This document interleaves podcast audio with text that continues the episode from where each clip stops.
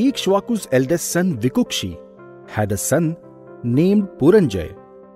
Towards the end of Satyug, Indra came to him seeking his help in the ongoing Devasur Sangram. Puranjay agreed to help Indra only if he agrees to become his ride. Indra transformed himself into a giant bull. Puranjay fought in the battle against the demons, riding that bull. He won the battle and returned the kingdom of heaven to Indra.